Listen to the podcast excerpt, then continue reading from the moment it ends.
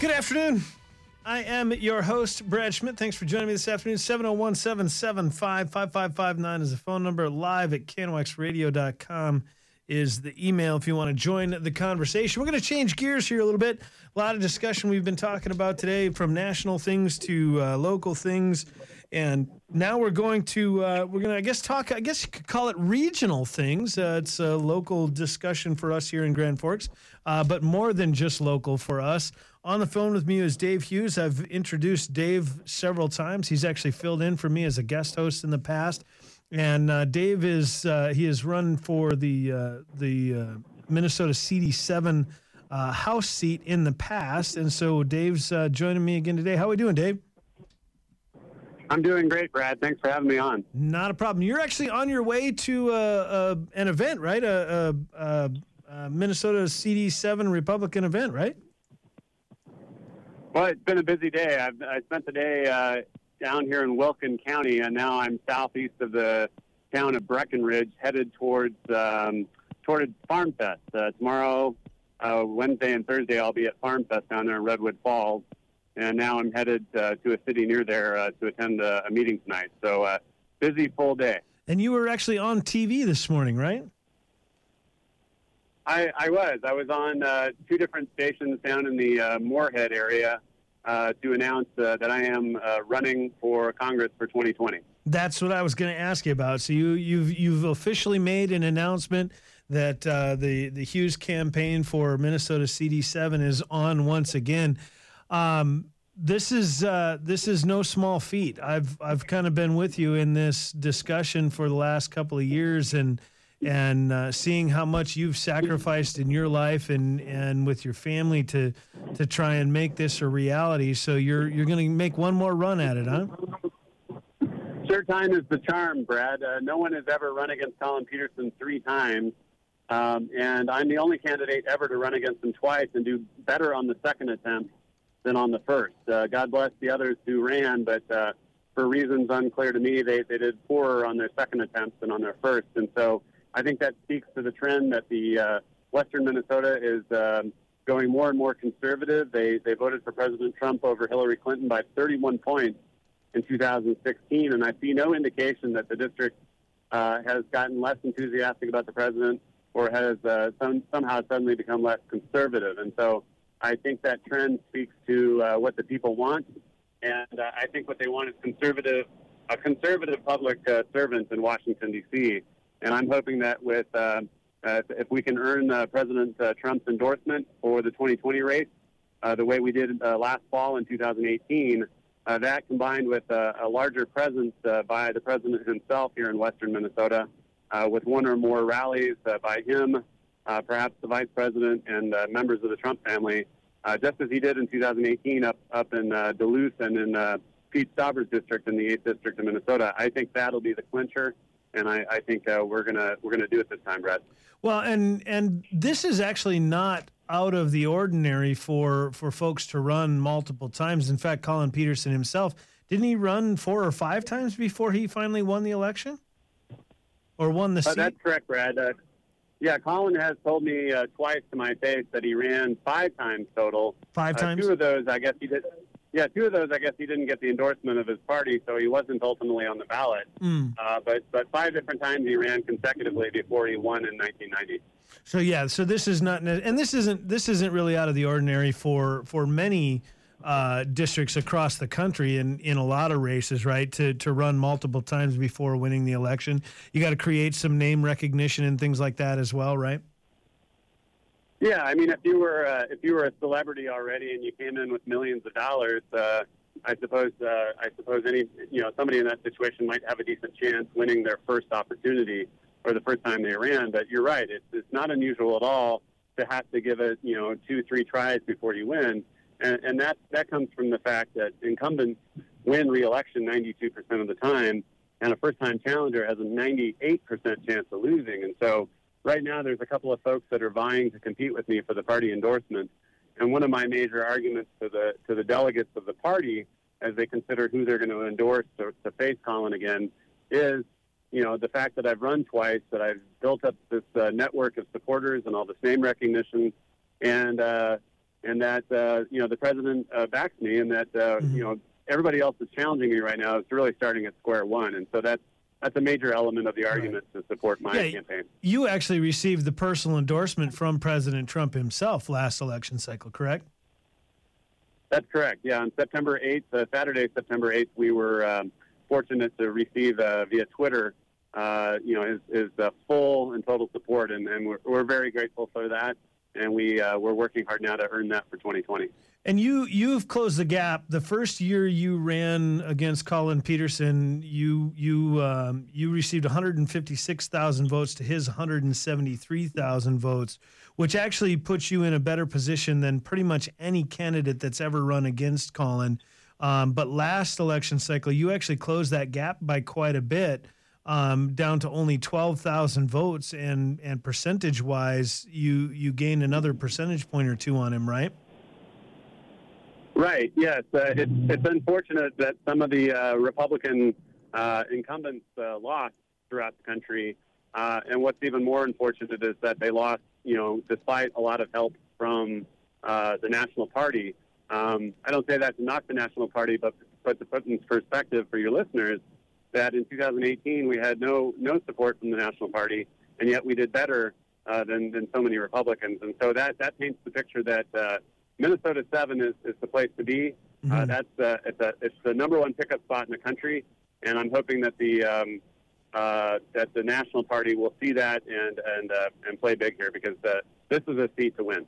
Well, and you're not just asking for you're not just asking for for the help without without being willing to put the work in. Like I said, I, I know you personally. I've been lucky enough to to get to know you and become friends with you over the last couple of years and and you you have sacrificed personally and i'm not going to ask you to you know for for numbers or or dollars or anything like that but i mean just the time that i know of you personally putting in in driving all over the state in the hundreds of thousands of miles across this the very very large district of Minnesota CD7 you're willing to put in the work in the campaign which tells me that you'd be willing to put in the work necessary to to be a great representative for the folks of of CD7 so what's your thoughts on that? How do you how do you go about when you do win come November next year how you go about continuing that that hard work ethic on the campaign trail by uh, taking that ethic to to to uh, Washington?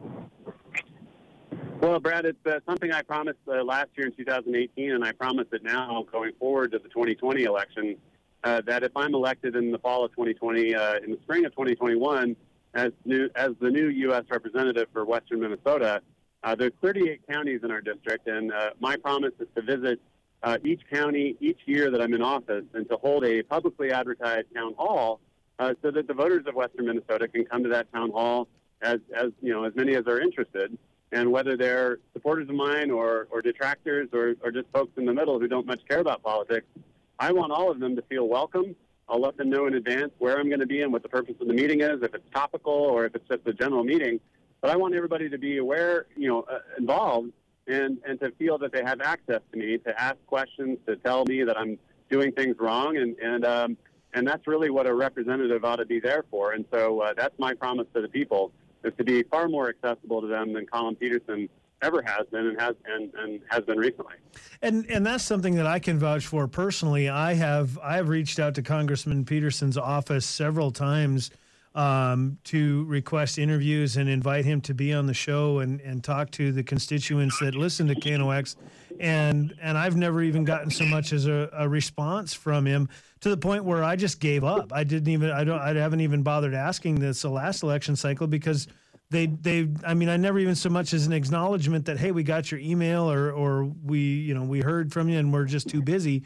Just complete and total you know ignoring they they didn't even bother responding to me so uh, dave what do you what do you see as the the the kind of the main issues moving forward of course immigration and illegal immigration is a big discussion um, that's going to be a play a, a, large part in in the coming election cycle uh, another one, you know, healthcare. We we we thought this was all done when when Obamacare, right? He had solved the problem of healthcare in the United States once and for all. Yet it doesn't seem to be going away. So, what do you see as the big issues that you're going to have to uh, address in in this election cycle?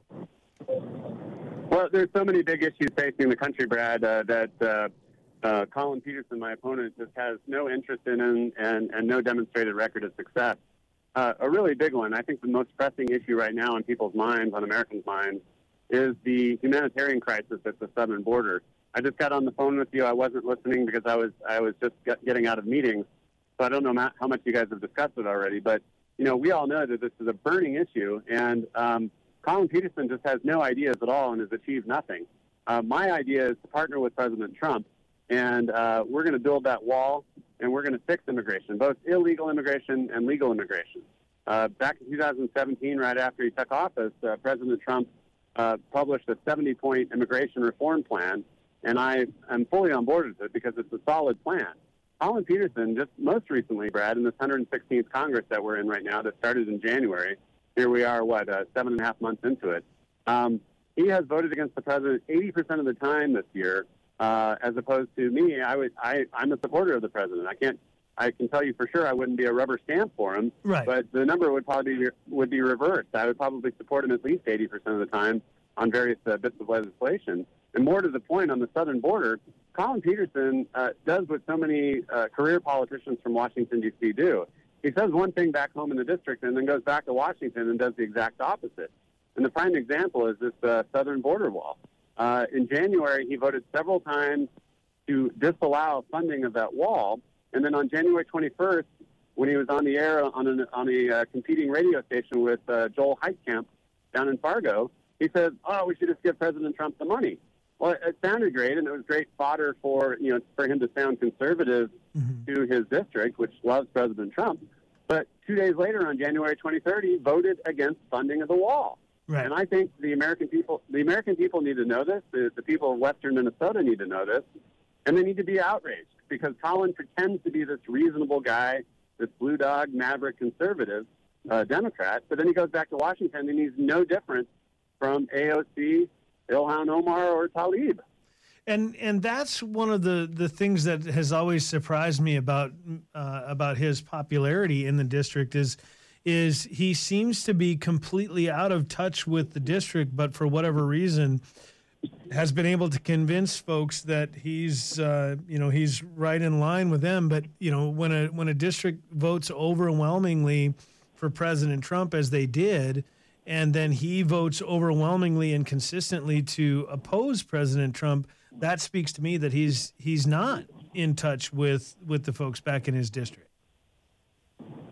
Well, he, he's not in touch with them, and he's not what maybe he used to be. Maybe he used to be mm. uh, more blue, more blue dog, but he, he no longer is anymore. Um, you know, the American Farm Bureau Federation is strongly in favor of outright abolishing the estate tax, which affects farmers and and business owners all over the country, they're strongly in favor of abolishing outright the capital gains tax. It's right on their uh, it's right on their issues tab on their website. And uh, not only does Collin Peterson oppose those two issues, but there's no way that the leadership in his party would ever, ever, ever go for that because they're more concerned with engaging in class warfare. And so I offer this to the uh, ag professionals, the ag producers of Western Minnesota that I would push hard for uh, most of the reforms that the Farm Bureau is pushing for, but especially those tax reforms. Because at the end of the day, the American farmer is a businessman. And so abolishing the estate tax and abolishing the uh, capital gains tax would be beneficial not only to farmers, but anybody in business and, and the American economy at large.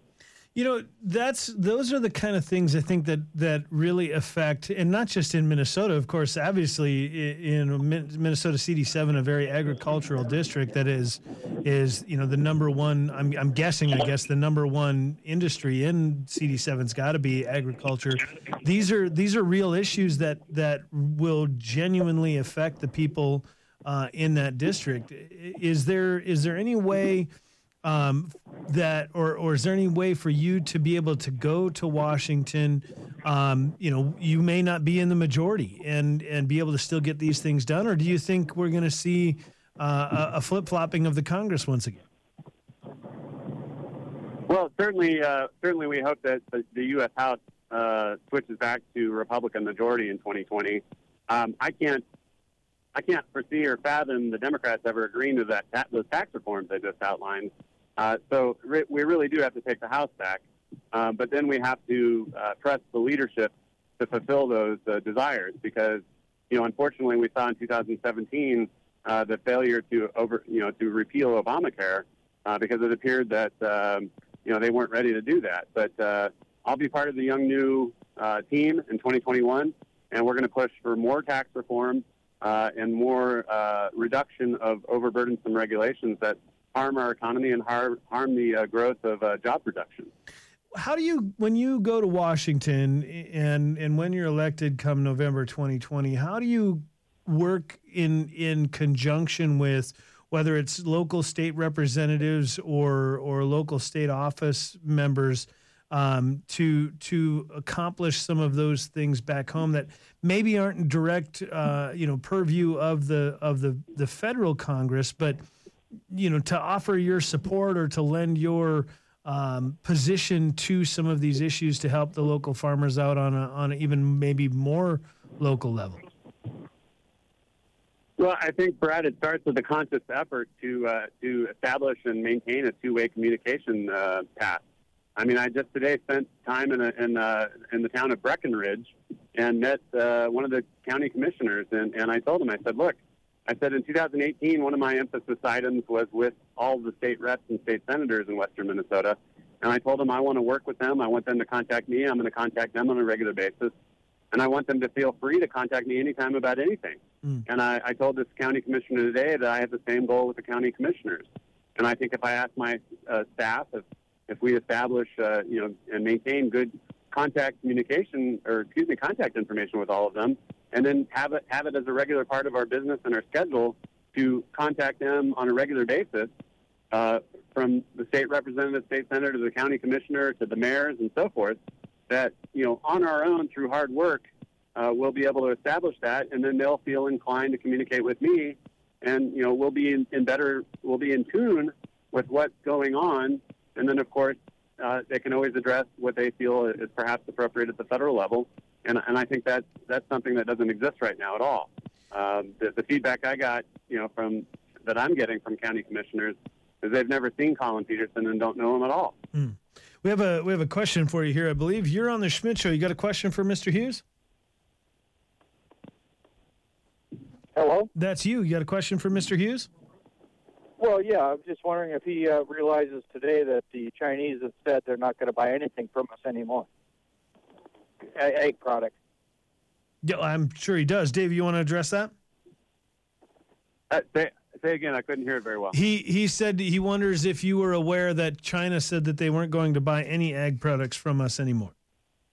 And one of the things that was well, important uh, about it was one of the things that was important about it was the swine, uh, hog, uh, dressed hogs were going to go to China because they have an African swine virus over there. It's terrible, and they're decimating their swine herd.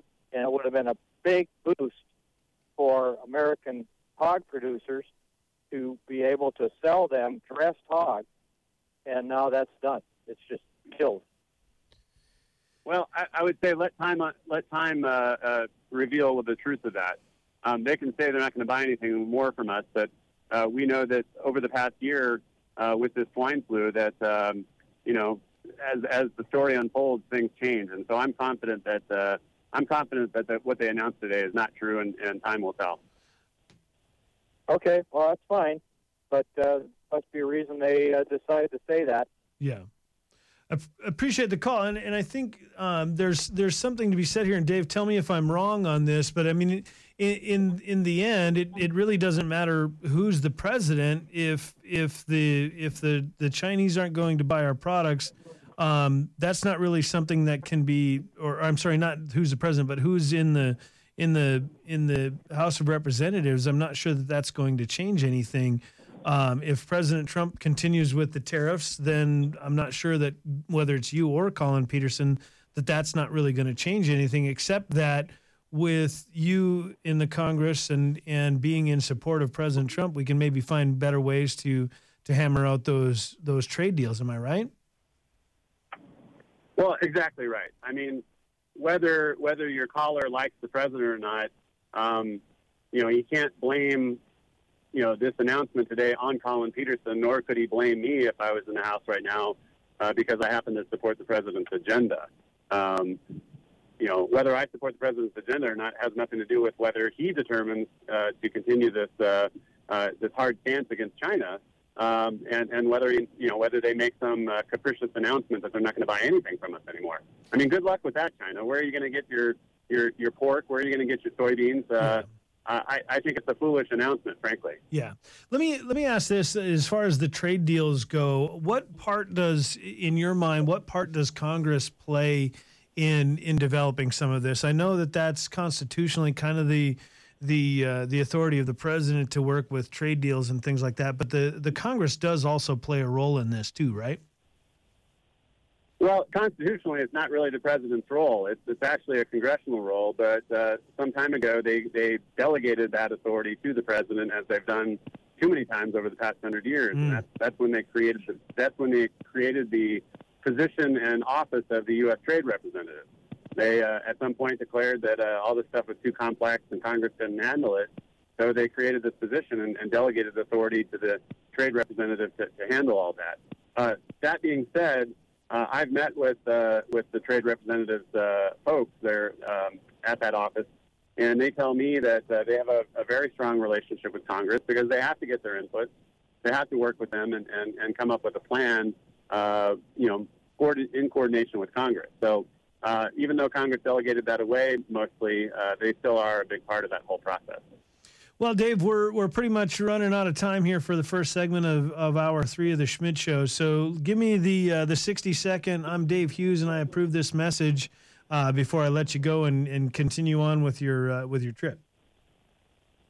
Thanks, Brad. My name's Dave Hughes. I am uh, Major Dave Hughes, a conservative outsider running for the U.S. House of Representatives. I was uh, fortunate enough and, and blessed to be on the ballot in 2018 and 2016 I'm running uh, a third time because I think that uh, Western Minnesota is ready for a conservative public servant in Western in uh, Washington D.C. to represent them. Uh, I support the president's uh, America Make America Great Again agenda uh, to foster agriculture, to secure the southern border, to reduce taxes, reduce overburdensome regulations, to make healthcare more affordable and more um, available to the American people and in the end, to keep America great. Uh, I think I would do a better job that, of that than uh, Collin Peterson. And so I ask for your support. And Brad, I've got the team in place right now. We've got the plan to win. Uh, I've got the team, but what I really need is money. And so mm. the, the folks that are listening right now, whether you're in Minnesota or North Dakota or Iowa or somewhere else, I'm asking all the great patriots that are listening to your channel right now to go to my website, which is www.hughes for Congress. That's H U G H E S F O R Congress us and click on that donate tab at the top and give fifty dollars right now to my to my campaign because that's what we need right now. Mm. That's the missing link is the money to execute the plan to win this race. And I'm asking all your listeners to do that today. Thanks so much, Brad. Thanks, Dave. And and and money is unfortunately a, a part of politics that is is just uh, it's just there, and we know that Collin Peterson is not afraid to spend millions um, and the success that you've seen with the very limited budget you've had the last couple of years. Hopefully, uh, we'll, you'll be able to turn that around this year. So, Dave, we'll talk with you again soon, all right?